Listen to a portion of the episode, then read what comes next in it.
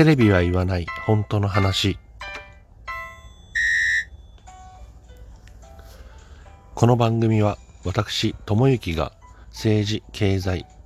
政治、経済、社会問題などなど自分の思ったことをぐだぐだとおしゃべりする番組です。何かしらえ皆さんの気づきだったりとか考えるきっかけになれば幸いです。ということで、えー、今回はね、え、イベルメクチンについて、ちょっとね、気になるツイート、それから動画等々、えー、見つけたので、そちらを皆さんと共有していきたいというふうに思います。イベルメクチンについては過去にね、収録何本か開けてあるんで、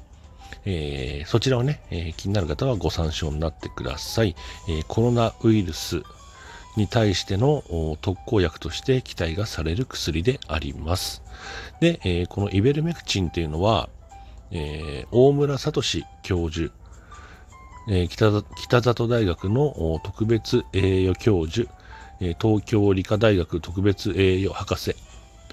というね、肩書きをお持ちの大村聡先生が開発をされた薬で、え2015年ノーベル生理学医学賞受賞というね、輝かしい経歴をお持ちなわけですね。で、えー、その大村先生が、えー、開発をしたあイベルメクチン。これは寄生虫に対してね、僕らの体の中に入ってくる寄生虫に対して、えー、有効な薬であって、もともとね、コロナに対して作られた薬ではないということがまず一つ。で、えっ、ー、と、もうね、30年ぐらいっつったかな、あのー、もうな随分長くね、えー、世界の国々で、特にね、えー、アフリカとか、そういうその、なんていうのかな、えー、途上国、それから貧困国とかで、え、衛生環境が整ってない状況のね、ところで、やっぱり寄生虫がね、え、問題になってるような地域で、え、頻繁に使われてきた薬であるということ。だから、あのイベルメクチンっていうのはそのコロナに効く効かないっていうこと以前にすでにあの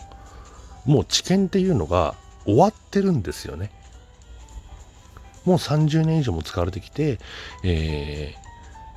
ー、なんだっけさっき動画で見たの30何億回投与されてるっつったかな。まあ、その、いわゆる錠剤の薬なんでね、えー、その子供たちなんかが飲んでるような映像がね、えー、今日僕が概要欄に貼り付けた動画には載ってるんですけれども、もうね、えー、みんな普通に飲んでる。要するに、え危険がないということがもうすでに証明されているという薬なわけですよね。それに対して、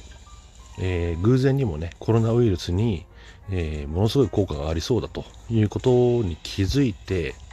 で、まあ世界のね、えっ、ー、と、科学者とか、お医者さんとかが提言をしているんですけれども、一向にね、その、特に先進国ですよね。あの、途上国に関しては、もうすでに投与が始まってるということで、えー、先進国に関しては、え、一向に承認が下りないと。承認っていうのは、もう寄生虫に対抗する薬としては認可が下りてるんだけれども、それは日本もそうです。ね、えー、寄生虫に対する薬としての認可は下りてるんだけれども、えー、コロナウイルス、えー、コロナに対する薬、コロナの治療薬としての認可は下りてない。降りていない現状。だから、えー、コロナの治療と称して、えー、処方することはできませんよという建前です。で、えー、そのイベルメクチンのね、えー、効果については臨床試験が不足しているっていうふうに WHO とかね、えー、ファイザー社とかが 言ってるわけですよ。まあ前回、前々回か。の配信の僕ちょっと言いましたけど、いわゆるワクチン利権側ですよね。で、えー、が反対しているよということ。なんでかってね、その、もちろんね、えー、僕の言ってることが単なる陰謀論だみたいなね、えー、ふうに思われる方もいらっしゃるかもしれませんが、えー、これ、概要欄に貼ってあるね、え動画を見ていただければわかるんですけれども、例えばね、え、コロナに効くんじゃないかと言われていたイムデシビルという薬、え、これに関しては治療、1回の治療で3000ドルぐらいかかる。日本円で言うと33万とかね、35万とか、えー、ぐらいかかっちゃうよという高価な薬。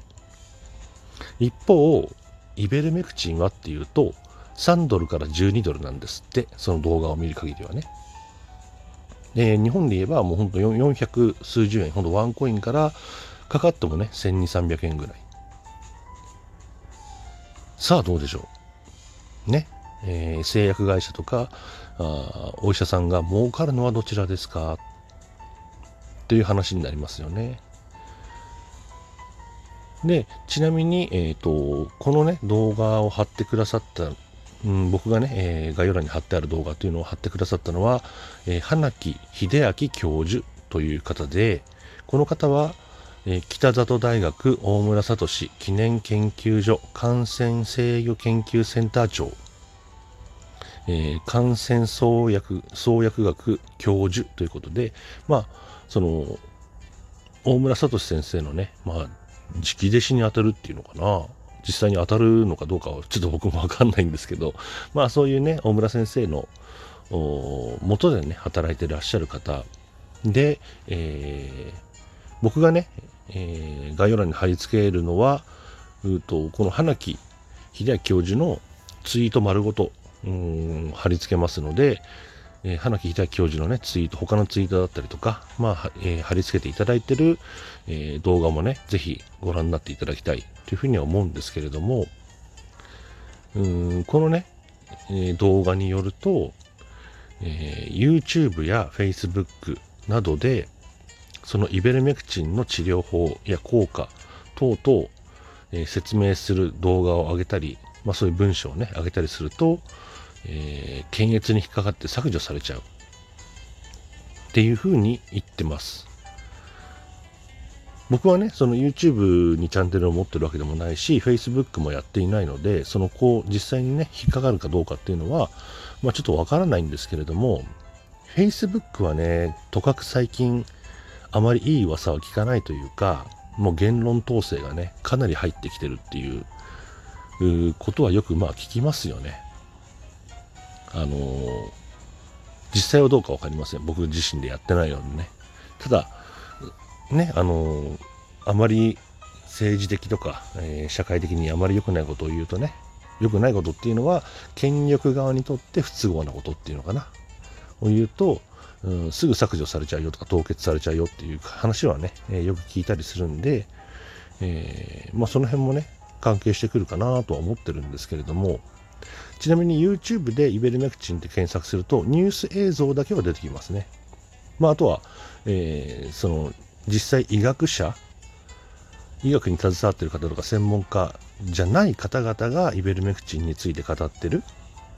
という動画を出てきますけれども、まあ、僕のざっと見た感じでは専門家が語ってるようなね、えー、動画っていうのは、まあ、確かに出てこないかなというふうには思うので、あのまあ、あながちね、